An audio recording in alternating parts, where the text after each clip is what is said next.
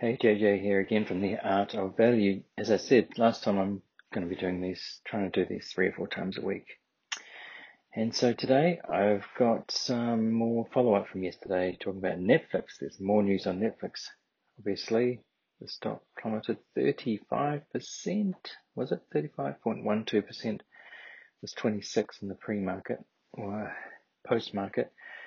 And I went more. But first, I want to talk about inflation. I'm in New Zealand, Asia, Asia Pacific region, and there was some news. The inflation figures came out today, uh, and uh, let's just. I'll re- I, uh, I've got a, a bunch of uh, some content here, not that I haven't really looked at properly, so I'm just going to react to it. Try not to make this too long. I've been putting making these too long, so a bit shorter today. Let's watch see what uh, Martin that Martin North from Digital Finance Analytics has to say about it. He has he follows the news from Australia and New Zealand. Well, inflation has hit its highest level in New Zealand since 1990, but the 6.9% figure as at the March quarter is actually somewhat below market expectations, which were for a figure of 7.1%. The latest 6.9% figure is though up from 5.9% as at December 2021 and it's close to what the Reserve Bank of New Zealand was expecting. Now, of course, they had suggested that inflation would peak at around 7% in the first half of this year. Now, the key non-tradables, in other words, domestically generated inflation figure, is at around 6%, up from 5.3% in December, showing that there is a great deal to do in terms of controlling rising prices within the country. Now, of course, the Reserve Bank is targeted with keeping inflation at between 1 and 3% and explicitly targeting 2%. And Governor Adrian Orr has conceded that the central bank is, quote, not in a great place now with inflation. The Reserve Bank of New Zealand's main weapon, of course, against inflation is the official cash rate, which was raised by 50 basis points to 1.5% last week, and you can expect much more hiking in the months ahead. Yes, so New Zealand's put their cash rate up uh, 0.5%, uh, and the thing is, we're uh, we're a small economy, small developed economy, but you know Wall Street and other countries look at what we're doing, other central banks. So the inflation is it's the trend higher around the world here, 6.9%, and I can feel it. I can feel that. We're building a house, which I showed you, showed you a picture of a while ago. And, you know, some materials like structural steel was more than double. So building materials is kind of at the forefront of uh, high inflation, and uh, it's, it's unfortunate, but um, we kind of knew what we were getting into there. And uh, anyway, so that's that. That's just a bit of inflation news. So next, let's get to Netflix. So yeah, 35.12% up, down, up, down since uh, just overnight, and so that's of course more than 50%. What's it now? Let's check. So it's down well, 67.3% about since 17th of November. Down, down, down.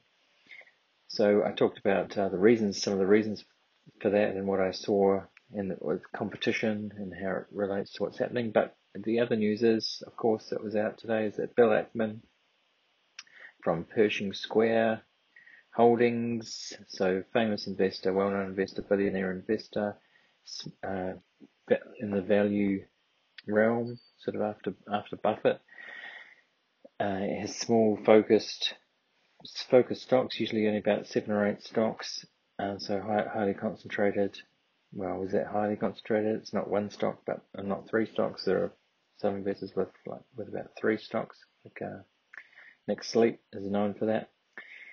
Anyway, so this is his Twitter, uh, at Bill Ackman, and I noticed he didn't put the letter, his shareholder letter, which uh, he didn't post it after posting last last quarter that they'd bought Netflix, a you know, decent chunk of Netflix after the last quarter earnings, which fell, and so this time, but the internet was onto it and found it. Let's what see see what see what he says in the investor letter that the reason for selling and the fact that they did. This is what uh, this is what Bill Ackman had to say in the shareholder letter.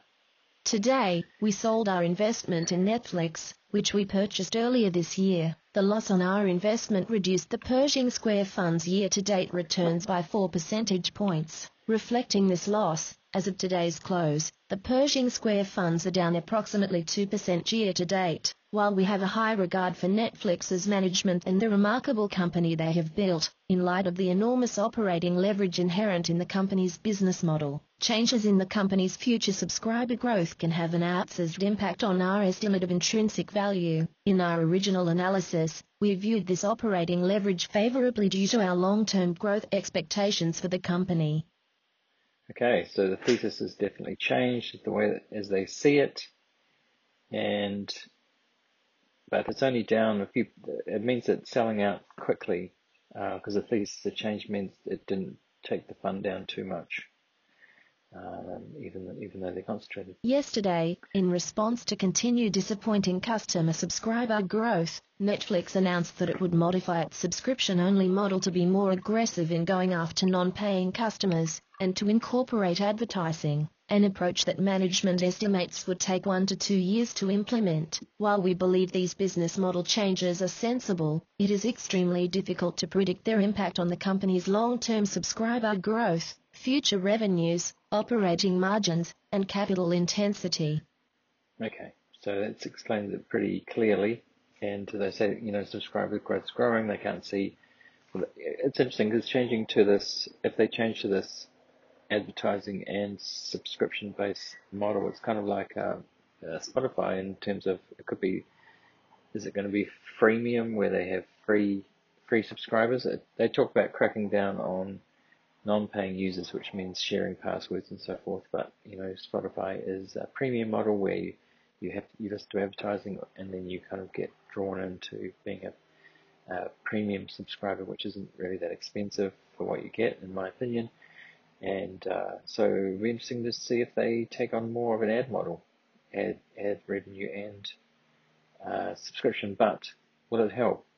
Bill Ackman seems says it's too un- basically too uncertain uh, we believe the business model changes are sensible. It is extremely difficult to predict their impact. So it seems like uncertainty is chasing them away.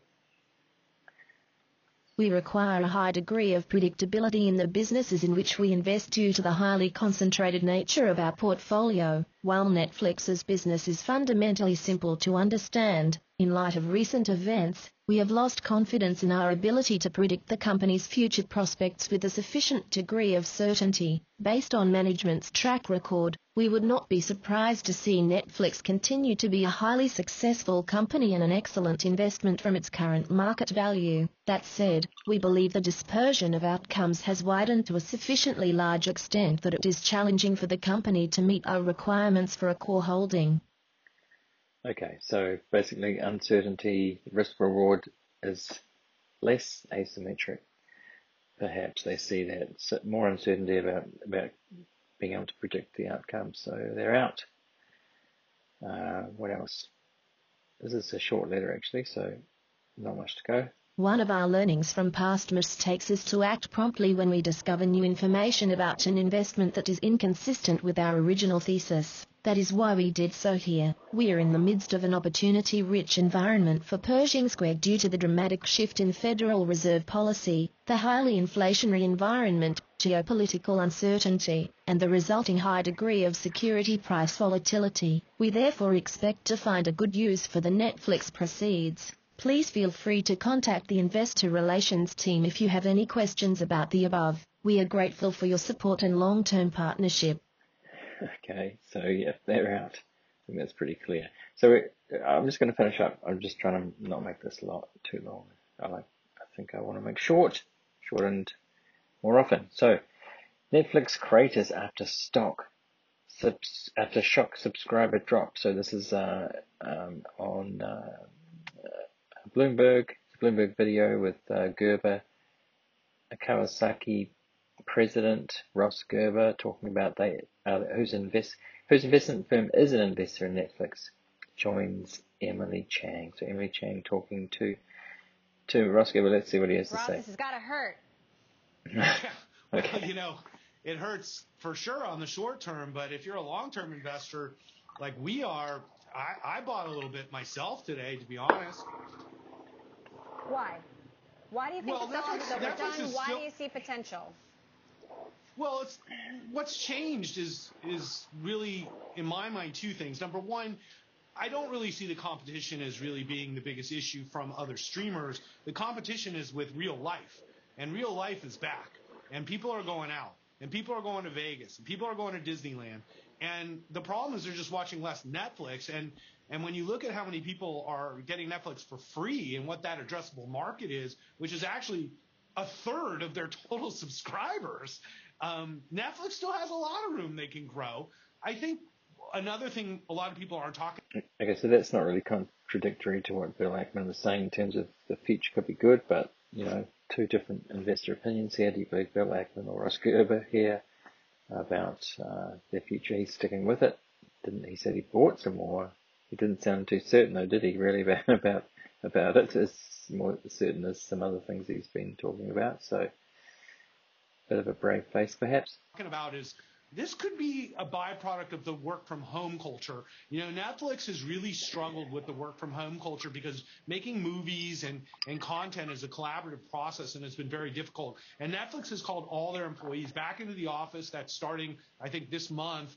And I think Reed Hastings and the team there are the smartest people in Hollywood and they're going to figure out new ways to monetize their brand. And I think we just have to change the metrics that we're valuing Netflix with towards earnings growth and away from subscriber growth. And when you look at that, you know, Netflix is a very cheap stock. So let's talk about the ways that they could unlock new growth. One, cracking down. Okay, so that's interesting talking about earnings rather than subscriber growth. Is the subscribers, is it mature and coming to the end?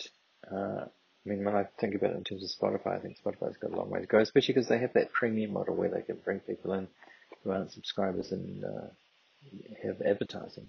So they're up to, I think, yeah, close to 400 million subscribers, where Netflix is a lot less, but everybody's paying well, unless they're sharing passwords.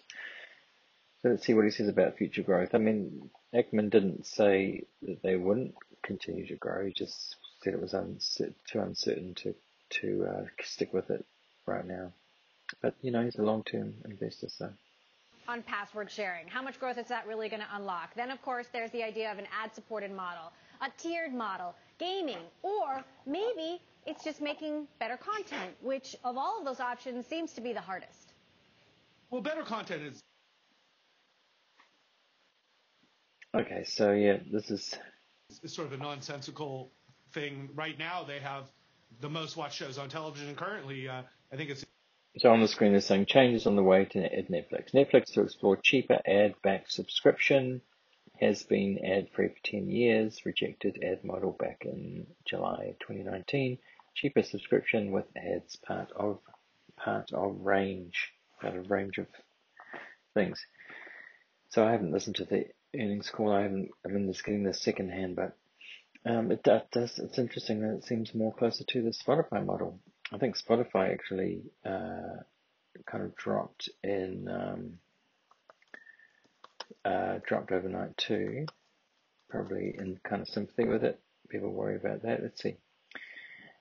Uh, 10.86% down. A lot of companies with a lot of tech stocks were down that much. It was pretty brutal overnight. So it's not it's not surprising to be honest when, when I saw that when it was down 10% because people associate the two together. It's inventing Anna, which my wife is uh, watching like nonstop. They have the best producers in Hollywood, and they have every great project in Hollywood. So the content isn't the issue. Uh, they, the issue is monetizing the content in ways that they haven't in the past. And I'm a big believer that Netflix needs to reinvent the theater experience around their shows and movies. And there's many ways they can monetize between merchandise, events, and communities they can build around their content, which they currently are not. Secondly, you've mentioned two, I think, very important areas, which is an ad-supported Netflix Lite, which they take zero dollars in on ad revenue, and you look at a model like YouTube and how much money they're printing on advertising, and the Oh, yeah, that's the other thing. YouTube. Yep, Spotify and YouTube. So Spotify's really sort of taking the uh, YouTube model there. I think where they they can see. Well, the thing is, it's it's both. Spotify started as subscription. It's very strong in subscription, but can you know the advertising's been ramping up, and they can see the opportunity there, especially with podcasts. And it's something that Netflix can't do. They can't. They're not having, as far as I know, can't do pod. Aren't doing podcasts. I mean, that would be so different. They would have to do something quite different there. And I think uh, Spotify's got that, and Apple's got that covered. The engagement, Netflix has the same engagement level as YouTube, and if they ran ads, they would be very successful, and I would advertise on Netflix for sure, you know. And so that's another. okay, Ross. All right, that's enough for today, I think. Um, so if you uh, want to get more episodes going forward, uh, smash like, subscribe. Uh, it's interesting. I was looking at the stats. So most of uh, this, I've only just started on YouTube. Hardly any any uh, subscribers or views there yet. So hoping to ramp that up over time. I started on Spotify and podcasting on the audio first. So many more on Spotify and uh, Apple actually is still the top. So if you're on uh, Apple, subscribe on there and on YouTube. But you'll see if you use Spotify, you'll see uh, the video. All right. See you next time. Bye Bye.